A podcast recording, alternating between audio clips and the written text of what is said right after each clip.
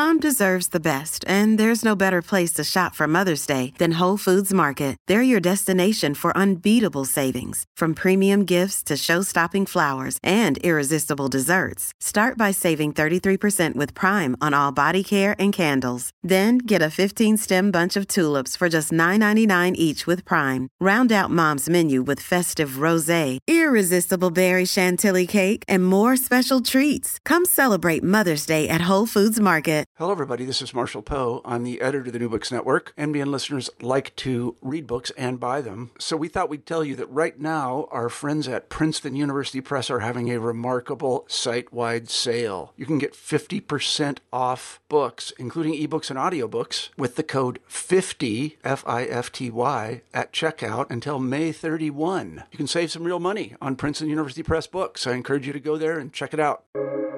Welcome to the New Books Network. Hi, everybody, and welcome back to New Books in Environmental Studies, a podcast channel on the New Books Network. I'm your host, Isabel Akerman, and today we'll be talking to Professor Helen Curry about her new book, Endangered Maize Industrial Agriculture and the Crisis of Extinction.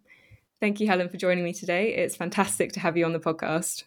Thanks very much for the invitation. I'm, I'm looking forward to the conversation today. Great. So, could you start off by telling us a little bit about yourself and your research interests and how you came to the topic of endangered maize? Sure, I'd be delighted to.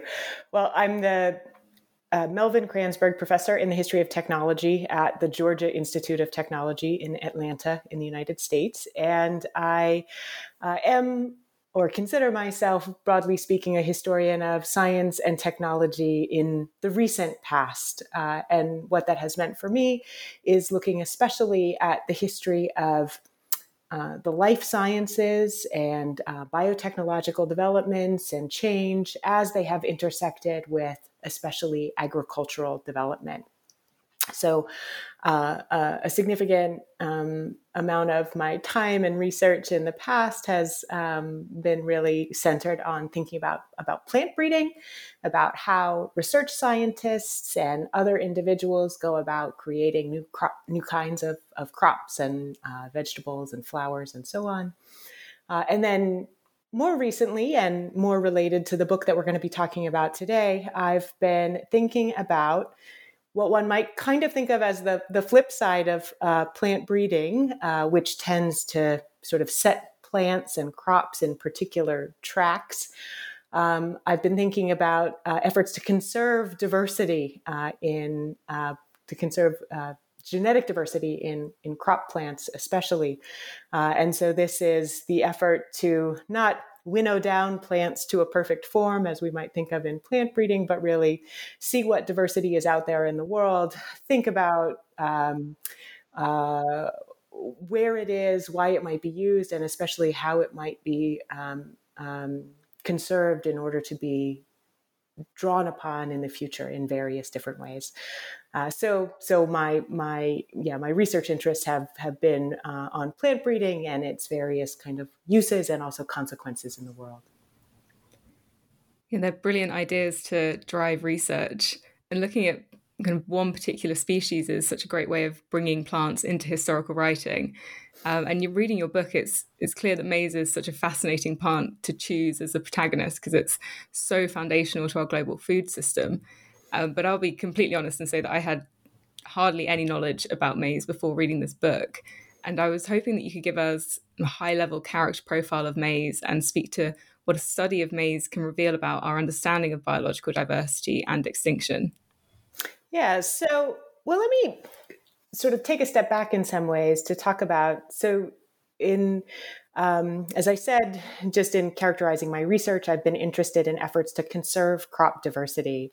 Uh, and when I really started out on that project, I I was thinking in really uh, general terms. I wasn't interested in maize specifically, but I was thinking about efforts to, to conserve crop diversity more generally, whether that was um, seed banking, so, so putting seeds in long term storage or medium term storage uh, to make sure that certain lines continue, uh, or whether it's seed saving, something that someone might carry on in their, their backyard or in their farm from season to season, uh, or any anything really kind of in between those two those two extremes of, of keeping seeds extant from season to season.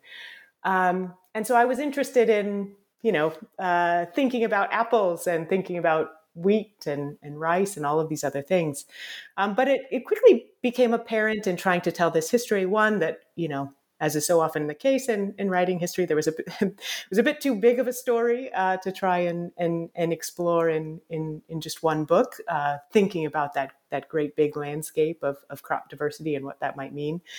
Um, but it also was the case that maize or corn, uh, especially as, as it's referred to in the United States, uh, kept cropping up as uh, a, a, plant that was important in thinking about how conservation would take shape, why it mattered, who would be the targets, um, uh, where things would be preserved, and, and, and so on, and in, in what modes. And so, um, that might be because I was coming at this uh, having been trained as a US historian. Um, perhaps if I had been working in an Asian context, I would have zoomed in on rice as the, the crop that had the most to say about these particular issues. But being an Americanist, uh, uh, uh, that brings me really to your question of, of corn and why, uh, why it's so important in this story. Um, it's obviously one of the top three uh, global crops, along with uh, wheat and rice. By some measures, it is the, the world's most produced crop. and it is you know, fundamentally uh, important to the global economy today, has been for a couple of centuries, to um, uh, political economy as well, to the ways in which um, nations have related to each other in terms of food aid and other kinds of um, uh, kind of exchange relationships. And I can talk a, a, a bit more about that. Um, but even more fundamentally, it has this incredibly long history in the Americas as a kind of cultural foundation, um, especially in Mexico, where maize originated, but also in other uh, Latin American countries. And so, this cultural significance, this economic importance, uh, really meant that there were many people who converged on wanting to conserve maize uh, and uh, create structures for the continuance of maize diversity for a variety of different reasons to serve different communities and different agendas. Um, and that's really one of the reasons why I think it, it proved so productive uh, uh in the book. It's certainly not the only story that one could tell about the history of efforts to conserve crop diversity, but it is, it is one important lens. Yes, and, and talking about the relationships between different communities and different people.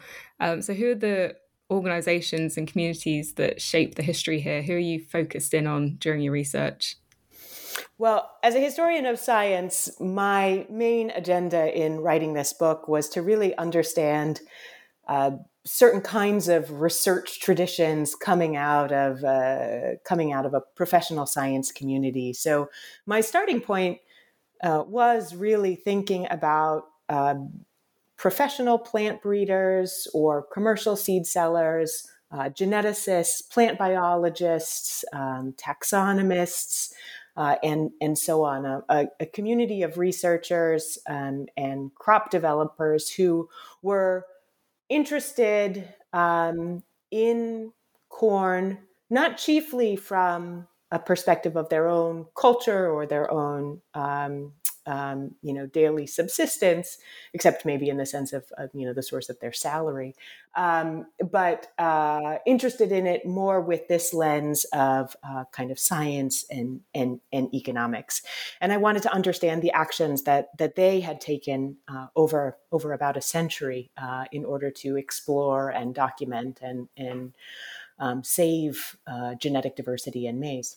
But of course, in telling that story, uh, the principal groups that that that they interacted with in those efforts were uh, individuals growing corn, um, and chiefly individuals growing corn that were characterized as being kind of pre-industrial. So that in in the story that I tell is um, uh, indigenous communities of the Americas, um, really from the United States uh, all the way through uh, Central, well, through Mexico, then through Central America and, and South America as well. Um, and so I followed the professional communities that had been my kind of chief entry point uh, as a as a historian of science uh, through their engagement with various different cultures of corn cultivation, uh, subsistence, and also uh, ultimately conservation as well. Brilliant. And you speak about the, the century and the developments that happen over that century. We should say that we're talking about the, the 20th century, and your book is broadly chronological. So we start in, I think, 1916 with Harold Bigger in the Office of Corn Investigation, and then we end with these international agreements about the turn of the century. So, could you draw out some of the key developments that you found whilst researching the book and what you follow throughout it? Yeah, so I think there's a, a, few different ways to to break down what are the what are the different timelines that matter in the book. One is probably in terms of plant breeding methods and tools and ideas. Uh, so at the turn um, of the 20th century, so in the the late um, 1800s and early 1900s. Uh, corn cultivation in the United States, where the where the book um, starts, uh, was really primarily uh, centered on um, producing grain, especially to feed livestock, uh, and and doing so using um, what we call open pollinated varieties, so freely interbreeding populations of maize that might have clear varietal names, um, but would be a sort of combination of sometimes purchased on the market and sometimes seed saved on the farm by the farmer. Um, and there was a lot of interest in helping farmers improve their methods of saving seed, um, but also um, developing new kinds of uh, varieties that would be suited to different farming conditions around the United States uh, at, at that moment in time. Um, and what that latter trend, that trend of producing new lines to, to spread to farmers, really contributed to was um, an idea that things that farmers had grown before that they might have been saving on their farms, um, um, saving as seed from year to year, or that might only have a kind of regional specificity, would be gradually eliminated um, as the products of professional breeders and commercial seed companies uh, came more and more to predominate. This is a concern that had been around, um, actually, I think probably a bit earlier in, in Europe and in other places. Um, but uh, uh, this is this is the the sort of moment where we start to see these concerns coalesce a little bit in the United States, um, and so uh, with thinking about corn improvement uh, or corn breeding and its intensification, the next real step is the development of hybrid corn. Um, and that's a, a, a, method of producing um, corn varieties for, um, uh, for planting and production by farmers that took the step of seed saving out of the hands of the farmer um, for for basically biological reasons that have to do with um, hybrids, F1 hybrid seeds specifically, not um, reproducing uh, true uh, from from generation to generation, and and so along with this transition to hybrid corn, you then see actually the kind of intensification of um, professional and commercial development of corn seed varieties, which intensifies this concern about um, whether uh, older varieties will indeed disappear as farmers make a transition. Um, and so the first part of the book really tracks that piece of, of history um, and uh, uh, and then follows uh, the concerns, especially of professional breeders and geneticists, as they observe a transition to hybrid corn and to the purchase of commercial corn seed in the United States, and then project that same trajectory in the United States to Mexico uh, to Central and South America uh, to, to start to have a concern about farmers uh, across the Americas who have traditionally cultivated incredibly diverse uh, uh, uh, strains and varieties of maize. Um, about that diversity possibly being winnowed down, um, and as a result, no longer available to scientists and, and breeders of the future. That's really the concern so then I'll just say, um, and then I, I, know that I've sort of there's another answer to your question that I'm missing. But um, if we think about that trajectory, then you know the next big um, shift in the terms of in terms of um, uh, plant breeding technologies has to do with uh, the introduction of genetically modified seeds and the way in which that sparks different kinds of activism and, and agitation around uh, the spread of commercial seed varieties, especially in, in Mexico, um, where they're perceived to be particularly threatening to, um, to, to, to, native um, uh, varieties of maize. And so I, I deal with that history as well. So that's a, there's a whole kind of thread of events that have to do with um, plant breeding technologies. Uh, but at the same time, I think there's also a, a, a, a timeline to understand that's about ideas about um, indigenous peoples um, or uh, local communities and uh, notions of development uh, and uh, the idea that uh, um, certain groups of people around the world are um, practicing means of farming and cultivation that should be quote unquote improved uh, or developed uh, in the in the language of development theory into quote unquote modern methods. Uh, and so we can also track uh, the history of changing ideas about where and when corn varieties might disappear and why that would be a concern not just along this trajectory of plant breeding technologies but also ideas about development. So um, and this in, in the book stretches from Native American farmers uh, in the American West, especially uh, in the early 20th century, um, who are uh, seen to be disappearing uh, in the midst of economic change uh, uh, by observers at the US Department of Agriculture and elsewhere to concerns about indigenous groups elsewhere in the Americas uh, and the ways in which change happening uh, in in um, their communities might be causing them to again. This is the, the perception, not the reality, but to, to kind of disappear out of existence. Um, two ideas about uh, global development after World War II. This idea that you know uh, actors from the United States should actively be going out into the world to modernize, as it were, um, uh, peoples and communities and, and approaches to agriculture that they find elsewhere. Uh, and the ideas about radical transformation and, and loss and disappearance that are caught up with that.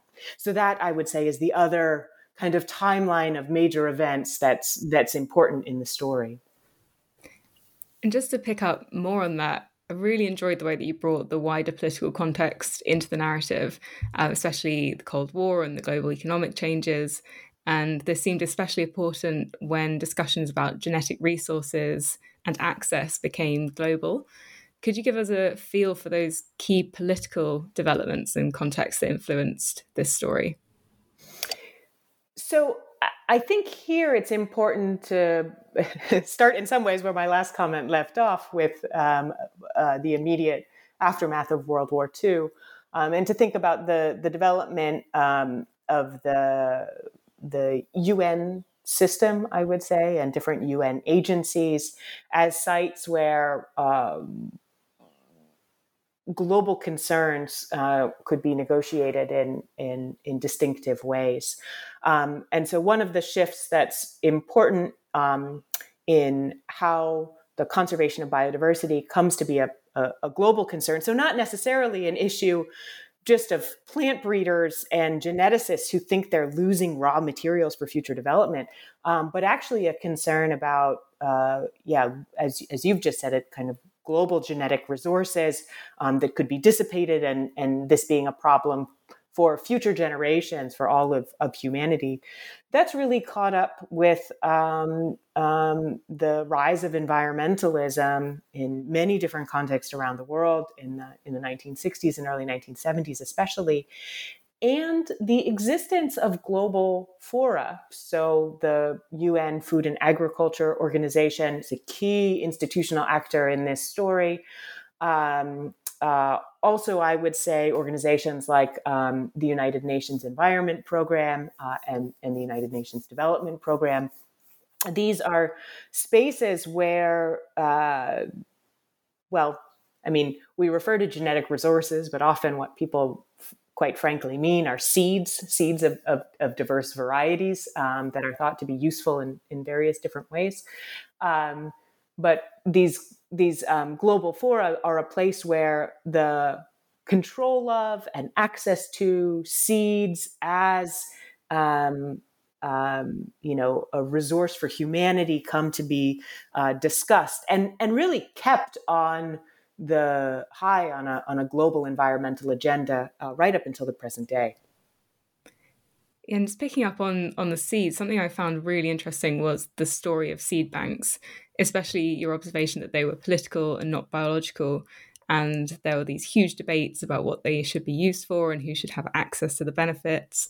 Uh, could you give us a an understanding of when seed banks first appeared and why they're created, and more about what the inherent power dynamics with seed banks were?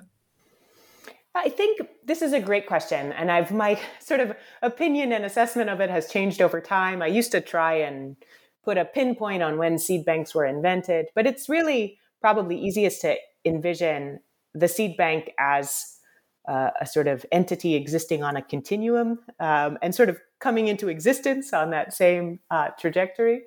Um, but a seed bank is really, at its core, just a collection, an organized collection of um, uh, samples representing crop diversity, generally saved as seed, right? And so the seed bank, in a way, was invented long before any of these ideas of conservation uh, came to be prevalent. If we think about communities or even individuals or farmers saving seeds um, and and perhaps having samples of different varieties or different um, um, populations to, to maintain over time. But we might want to contest that and say actually there was a moment in time in which long term conservation became the agenda of, of a seed bank, right? That it wasn't just about having resources for the next season, it was about having resources 30 years from now and 75 years from now and 200 years from now or in the, the case of you know Sval, the svalbard global seed vault much longer than that still. And so we might think when did seed collections come to have this conservation agenda? Um, and i think that is really about the the, the turn of the 20th century. Um, except that it wasn't really actualized very well in many places um, or in the places where where people attempted it that attempted it. And that's chiefly because actually maintaining a seed bank, especially if your interest is in the long term, and especially before refrigeration possibilities were what they are today, or freezing possibilities, um, keeping a seed bank is actually quite a bit of work. Seeds are living materials that eventually die in storage. And so it's not just about having the vision for for creating a collection of seeds, it's also having the plan for how to regenerate uh, those seeds when they reach a point in their lifespan that they're they're not likely to continue. Um, and uh, and because because seed banks uh, effective long term conservation seed banks need to have these material resources. Um, I think this is a, a huge part of what makes them such a political issue, right? Because what happens in the 1970s when there seems to be this general agreement that uh, crop genetic resources are being lost in the midst of global development. Uh, these are important resources for food, for agriculture, for the future.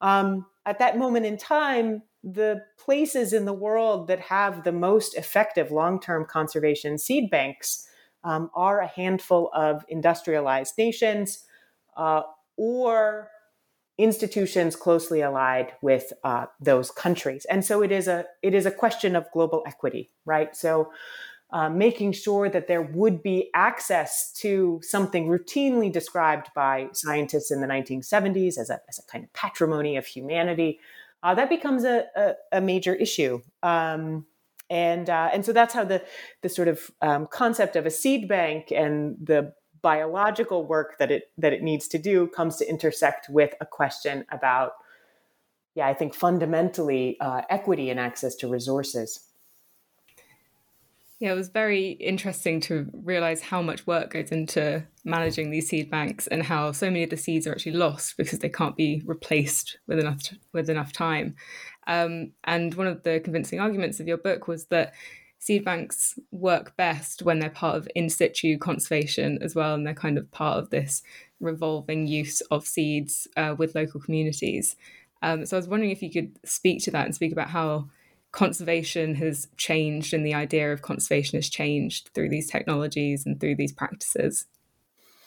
Yeah, so um, in the in the period of time that I was just talking about a moment ago, in the in the 1970s, especially, um, and and and 1980s, um, the a pretty effective system for inter conservation of crucial crop genetic resources perceived to be crucial uh, across different uh, national contexts was was really forged, um, and you know it was contested and challenged, and questions about access and equity um, that I was mentioning were um, um sort of managed and brokered in different ways. Um, but it wasn't just the political um, challenges that proved actually to to to um, transformative to uh, ideas about seed banking. So there was um, the the mobilization mobilization to set seed banks up. There was uh, the negotiation over who should be able to access these and how they should be managed at an international level.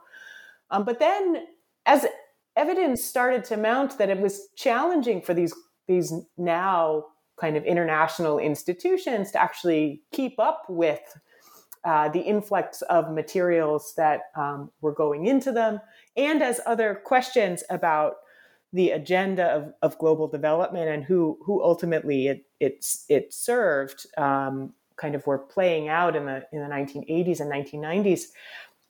Uh, there really came to be a, a, strong counter initiative in the world of efforts to conserve crop diversity, which was based on the idea that the ultimate conservators and the most effective conservative conservators of crop diversity are are farmers, and they are farmers who have incentives to continue to grow uh, different varieties, um, uh, whether for you know to to to fit an economic niche, uh, to fulfill a specific subsistence aim that they have, or to serve uh, other uses. Um, and so uh, you mentioned, I think, um, the notion of, of in situ, so that's sort of on site or on farm conservation, um, really started to gather a lot of momentum, I would say, in the 1990s, um, as especially social scientists, um, but also agroecologists and ethnobotanists um, began to work much more closely with farmers in um, especially marginalized contexts, so not necessarily in the heart of uh, uh, economic agricultural or global economic agricultural production, but of course, folks perhaps um, um, unfairly excluded from those contexts uh, who might have uh, more reasons to be uh, cultivating uh, a variety of, of different um, crop types to see those so so so researchers and, and other actors started to see those farmers as really um, uh,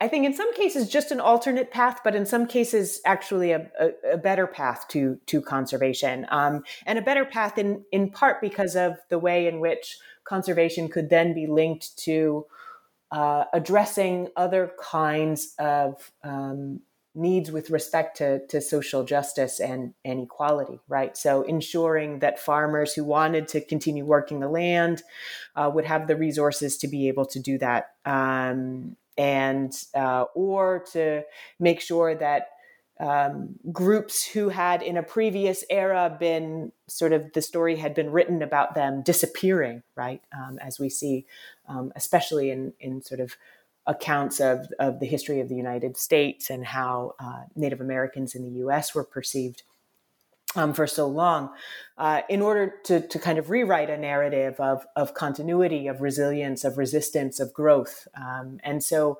so uh, in situ conservation, on farm conservation was also not just caught up with these ideas about biological conservation, but I think much more with ideas about, about social justice and how conservation uh, could also serve that agenda. And those relationships between the way that we think about biology and the way that we think about society seems to be so linked throughout throughout all of the um, all of the events that you look at throughout the book. Um, and these imaginings of endangerment and the societies of local communities, which seem to, you say, be seen as inherently endangered. Um, and that kind of shapes the way that organizations approach crop diversity management as well. And I was hoping you could speak to your kind of final argument in the book that crop diversity and human diversity are inherently intertwined and therefore might must be protected together. If you could speak more about that. Yeah, absolutely.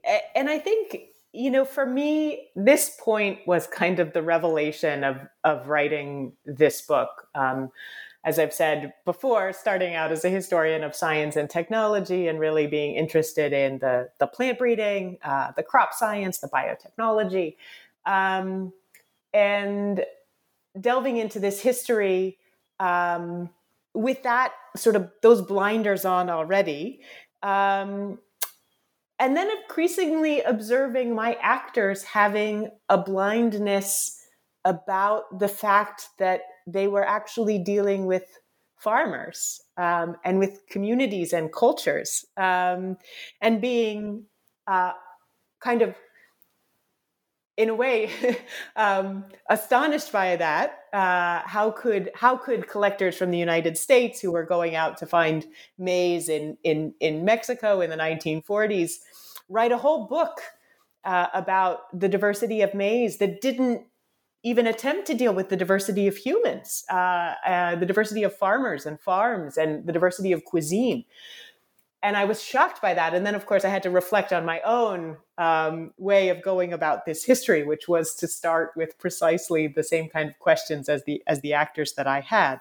Um, and so, uh, what I hope has come out more in the end is is is what you described in terms of um, actively thinking about what some of these sort of strictly you know plant science based or um, strictly uh, plant taxonomy uh, uh, inflected visions of researchers what they were what they were missing right? What the world that they were actually engaging with was um, not a world necessarily just of plants, um, but a world of, of people and plants together. Um, and so, what happens if we put that other part of the story back in um, uh, to our accountings? And then that also, of course, plays into to where I conclude the book in reflecting on um, how we might rethink actually the, the, sort of project of conservation um, in order to uh, account for for uh, for some of the, the, the kind of failings of past actors, uh, some of those blindnesses that they might have had uh, to the, the, the worlds that they were encountering. Yeah, you really speak to a problem which I think is prevalent for a lot of historians in kind of reassessing the way that you go about your research and making sure that you don't have the same biases that you're kind of assigning to the characters that you're studying as well. Um, so yeah, difficult. Absolutely. absolutely. And I think, you know, I think one of the things that I want to make absolutely clear in this interview and, and that I, again, I hope really comes through in the text is, is the extent to which a lot of um, the, the ideas that I put forward there, especially in the, in the conclusion are the places where a lot of conservation or crop conservation geneticists are at today with respect to thinking about um, conservation in motion, conservation in change, right? That um, we need we need our crop plants to be dynamic. We need our research to be dynamic to reflect that. Um, and so those sort of um, ideas that that the history brought me to are also, you know, the the ideas that that today's conservationists are are really dealing with. Mm. Yeah, I mean, obviously, this is a history book, but the history of crops and biodiversity is such an important context for the current environmental situation. Um, is there anything else that you like to add to where you see your research contributing to our current understanding of biodiversity and providing insight into how we should approach it? Well, so I think there's two things. One is what I just mentioned. Um, I'm I'm I'm struck by the extent to which it's difficult to think about conservation because in other areas of biodiversity conservation we are like absolutely tethered to the story of loss. There is dramatic species loss, there is habitat loss, um, there is, you know, the depletion of uh, uh, resources, right? The depletion of, of global forests, and so, and so, conservation is really wrapped up in a story which is about loss. Crop genetic diversity is a little bit different because um, we can also think about creating diversity, creating diversity through new combinations, through uh, cultivation over time, which drives populations in different directions, right? So it is, it is um, uh, a kind of a different kind of enterprise, and I think uh, if there's you know a, a, place for this story that i'm telling here to really be a reminder that that we can't just be telling stories of loss at least not in this area of biodiversity conservation because that limits us to a notion of you know finite heritage for example um, uh, or this idea that you know heirlooms these are things that existed in the past and we steward them to the future. Um, actually we can we can be thinking about how to restore diversity uh, and grow diversity and and that's important too. Um, yeah and I, I think maybe well maybe i'll stop there on on on that point. Yeah i think throughout the book it is it does feel like a story of optimism in the end. Um, you come to the end of it and you feel like there is something that can be done and we're learning more about how to manage landscapes and biodiversity protection. Um, so that is very refreshing, I think, um, in the story of environmentalism. I'm glad you um, you uh, felt that way. I think it was important to me uh, that that that that a story that I think involves you know talking about discrimination, prejudice, marginalization, uh, all you know. Yeah, in addition to biodiversity loss, uh, dealing with these problems, you know, the, the consolidation of corporate control over the food supply, these are really um, heavy things. Um, but I, I think to, to remind us that history needs to do the positive work of moving us forward, um, I think was really important to me.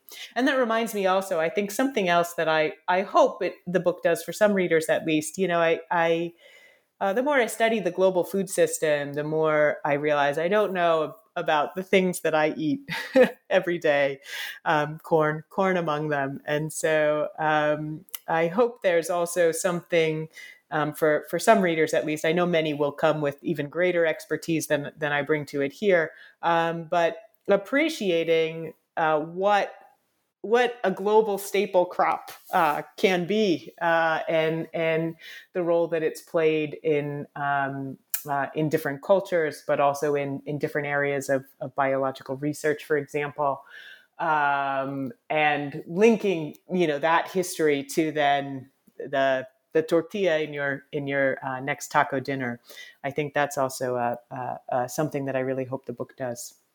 Definitely does. I mean, personally, for me, I had purple um, maize chips at the weekend, and I was able to confidently give a little bit of a brief history about them, um, having read your book. So it was, uh, yeah, I was bragging. I think a bit of that. Um, That's wonderful. That's excellent. And I think what the book does fantastically is really illustrate all of the um, all of the varieties and you know, the technologies that fit into this book with the images that you've chosen. And I was hoping you could talk a bit about where you found those images um, and how you think they bring the story to life. I remember one particular one that I enjoyed was the different varieties of the maize um, corn cob. And it just really demonstrated how different these varieties are. Um, so have to speak more about that. Yeah, well, I should say, uh, and here I owe a, a, a great thanks um, to the Rockefeller Archive Center.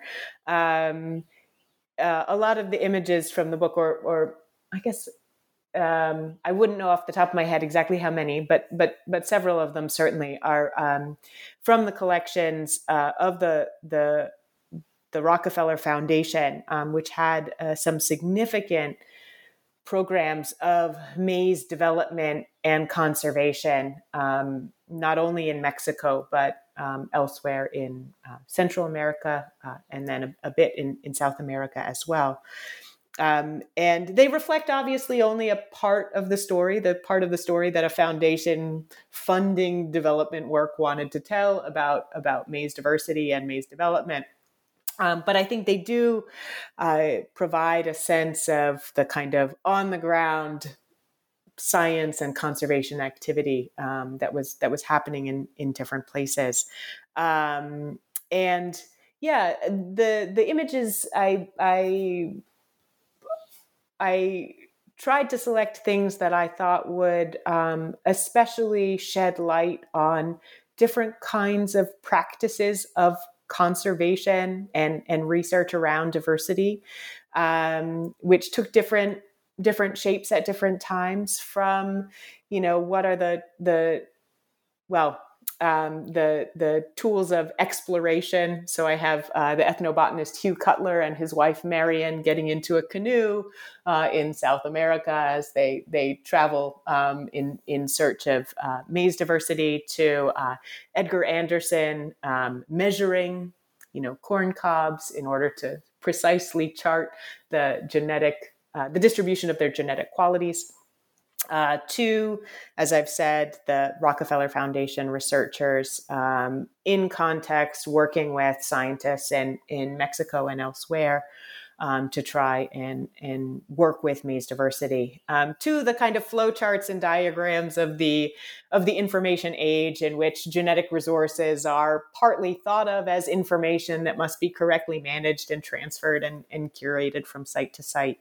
Um, and then I think some of the the final images are really about um, in situ conservation, the um, the work that uh, social scientists going into different sites, uh, hoping to engender conservation practices and activities uh, carried out uh, uh, in um, the 1990s and later. Um, and I, should say I thanked the Rockefeller Foundation, but there are actually um, some incredible um, people who who shared materials with me. So some uh, one of the social scientists who was working on a project called Project Milpa um, uh, shared uh, generously shared photographs with me. Um, uh, researchers working in Mexico uh, at the um, Colegio de Postgraduados, where one of my main actors um, did most of his teaching and research, dug up old file cupboards of, of, photographs to, to sustain them. So that's an area where I, I really um, uh, um, am deeply grateful for the, the labor of others. Yeah, it sounds like such a fantastic archive trip um, and research project. Uh, was there anything particularly interesting that you found in the archives or something that you didn't know about maize before that you'd like to leave the listeners with?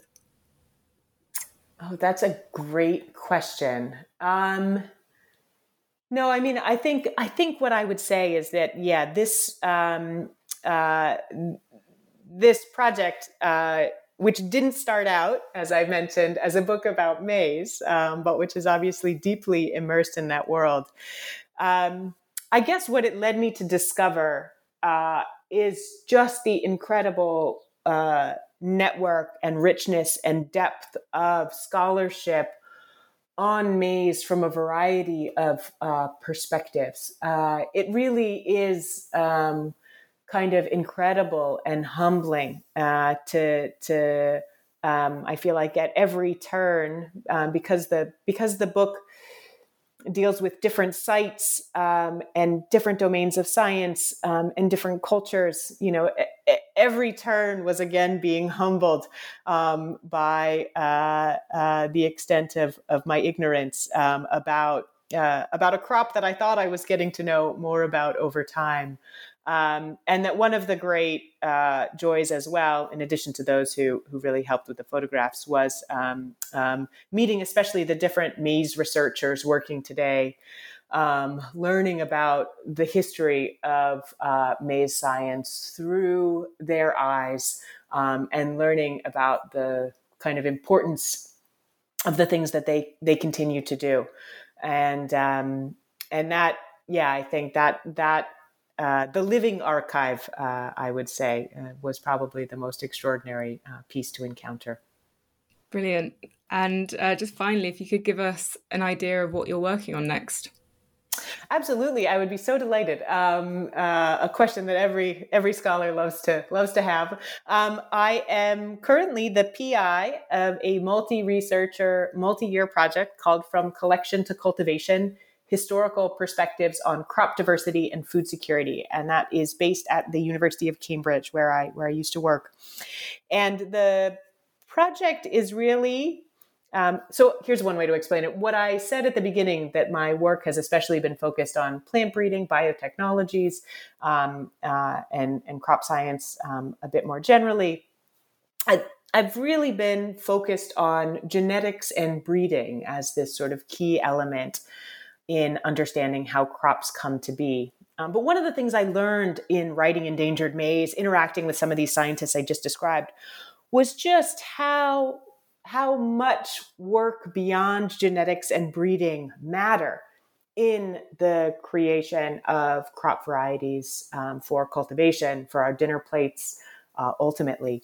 And so the project is really meant to um, bring together historians with different expertises and interests to tell histories about uh, crops that decenter genetics and breeding, uh, that really think about the whole range of different knowledge and labor and technologies that come to bear uh, on on crop development, and so that ranges from things like curation and database management in seed banks to um, plant health protection, so uh, establishing quarantine measures and regulations um, and, and, and managing those um, through the kind of whole gamut of uh, different kinds of activities that uh, researchers uh, do in the interest of uh, developing and disseminating uh, yeah, basically the, the the foods that we eat that make it to our dinner table at the at the end of the day. Um, so that's my my main uh, enterprise at the moment. Sounds absolutely fantastic. Can't wait to see more things coming out of that. Thank you so much for joining us, Helen. It's been absolutely fantastic to have you on the show. It's been a real pleasure to be here. Thank you for the invitation.